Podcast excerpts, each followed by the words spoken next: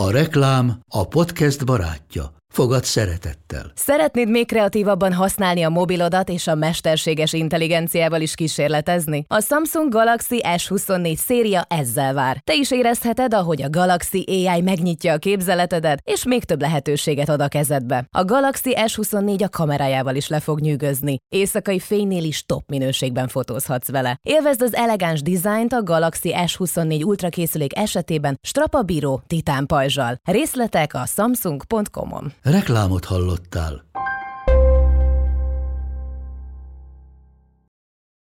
Akartál valaha bármit annyira, hogy már-már az ízét is a szádban érezted? Fogott már annyira meg egy ötlet, hogy egyszerűen képtelen voltál azt elengedni?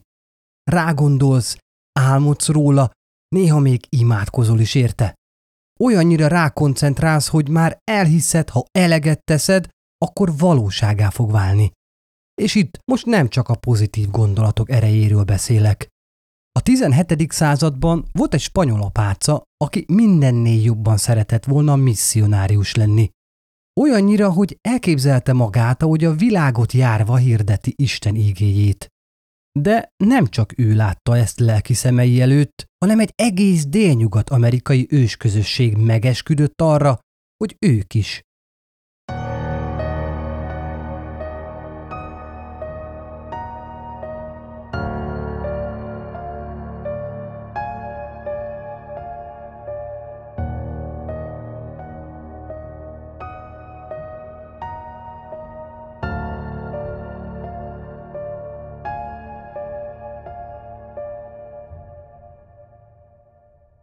Sziasztok! Szatmári Péter vagyok, és ez itt az Oda Át Podcast.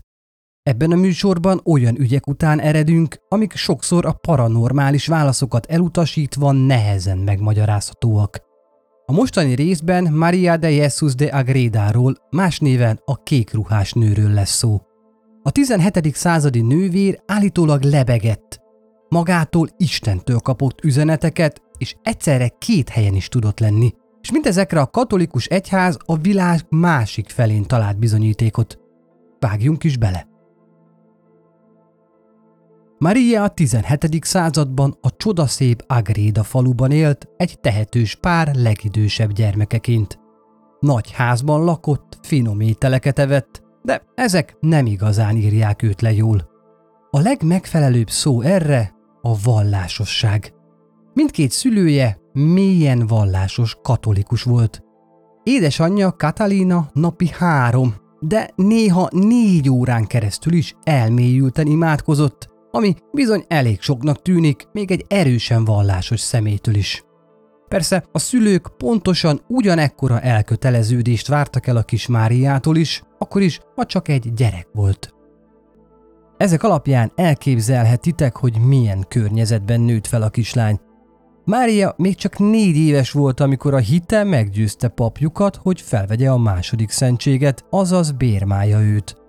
A katolikusoknál a keresztséget követő második lépcsőfok a bérmálás, ami igazából annak az igazolása, hogy megérted a vallásodat és magad is azt választod. Normális esetben ez csak idősebb korban történik meg a születéskor megkeresztelt gyermekekkel. Nem tudni mi alapján, de a papjuk úgy érezte, nem kell Mária 7 éves koráig várnia, már négy évesen készen áll rá.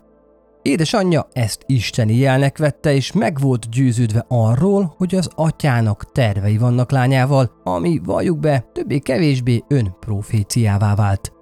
Lányát támogatva Katalina házuk egyik szobáját kápolnává alakítatta át a kis Máriának aki bizony ideje nagy részét ott is töltötte, imádkozva vagy Bibliát bújva. Amikor Maria betöltötte a nyolcadik életévét, elmondta tervét szüleinek, miszerint apáca szeretne lenni. Persze, ők ebben mélységesen támogatták. 12 éves korára a kislány már teljesen készen állt arra, hogy kolostorba vonuljon és apáca legyen belőle de mielőtt ezt megtehette volna, édesanyjának egyik imádsága közben látomása támadt. Mégpedig az, hogy ne küldje lányát kolostorba, hanem alakítsa át saját otthonát azzá, és abban éljen Mária apácai életet.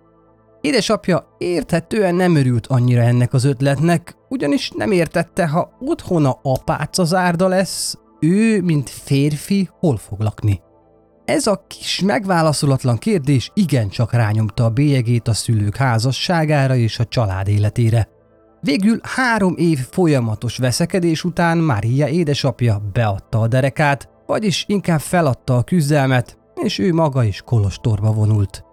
A házat pedig hátra hagyta a nőknek, hogy kedvükre alakítsák azt, amivé akarják. Amikor a házi kolostor megnyitotta kapuit, az akkor 17 éves Maria és édesanyja voltak az első nővérek, akik magukra öltötték ott a fityulát.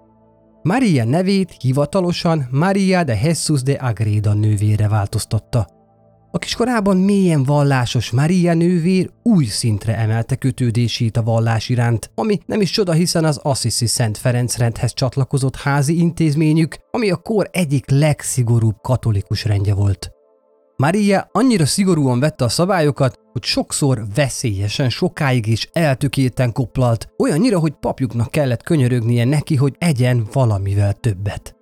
Emellett egy majd 10 kilós nehéz férfi páncélinget viselt magán, ami alapjában egy fényből készült hálószerű aláöltözet volt. Egyes önéletrajz írói szerint egy szögekkel kivert keresztet is hordott a nyakában, amit imádsága közben mélyen a szíve tájékába nyomott. Mindezek mellett Maria megesküdött, hogy bármi történjen, ő földi életében nem hagyja el a korostort, amit édesanyjával építettek. Elszigetelőnek hangzik, nem is kicsit. Bár nem tisztem egy 400 éve élt nőt pszichoanalizálni, de a leírtak alapján nem tűnt teljesen épel mélyű boldog nővérnek. Családi és közösségi élete, mint olyan, nem igazán létezett, és az egyetlen hely, ahová vágyott, az a hite volt. Maria mindig is visszahúzódó volt, sőt a zárda falain belül is leginkább magában létezett nem igazán került közel a vele együtt élő nővérekhez, ideje nagy részét zárt ajtója mögött imádkozva töltötte. Imáiba azonban mindent beleadott. Olyannyira, hogy időként vallási extázisba esett, ami egyfajta transz. Ez az állapot sokszor együtt jár halucinációval és eufória érzéssel, és bizony Mária is mutatott hasonló jeleket, annyi különbséggel, hogy ő nem halucinált, hanem levitált, azaz lebegett. Jól hallottátok. Mikorra Mária betöltötte a 18-at, imádságai közben levitálni kezdett. Érdekesség, hogy ő maga ezt észre sem vette, hiszen mindezek közben ő összezárt szemekkel csak az imádságra és Istenre koncentrált. A vele együtt élő nővérek azonban észrevették és figyelni kezdték a lányt, hogy jobban megértsék, mi is történik vele, és mit is látnak valójában. Lyukat furtak Maria cellájának falába, hogy kifigyeljék, vajon igaz-e, amit látnak, vagy valahogyan megtéveszti őket. Viszont hiába nem láttak meg semmiféle bizonyítékot, ami hiteltelenné tette volna a jelenést. A nővérek így külső segítséget kértek, hogy vizsgálják ki az esetet. Ez pedig a 17. században egy zárt kolostorban elég ritkának számított.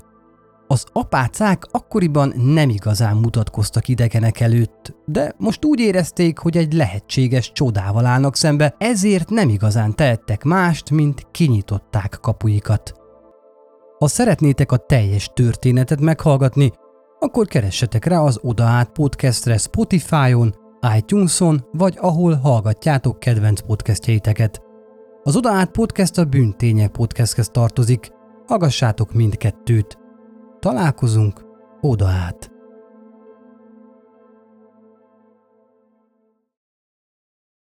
Ez a műsor a Béton közösség tagja.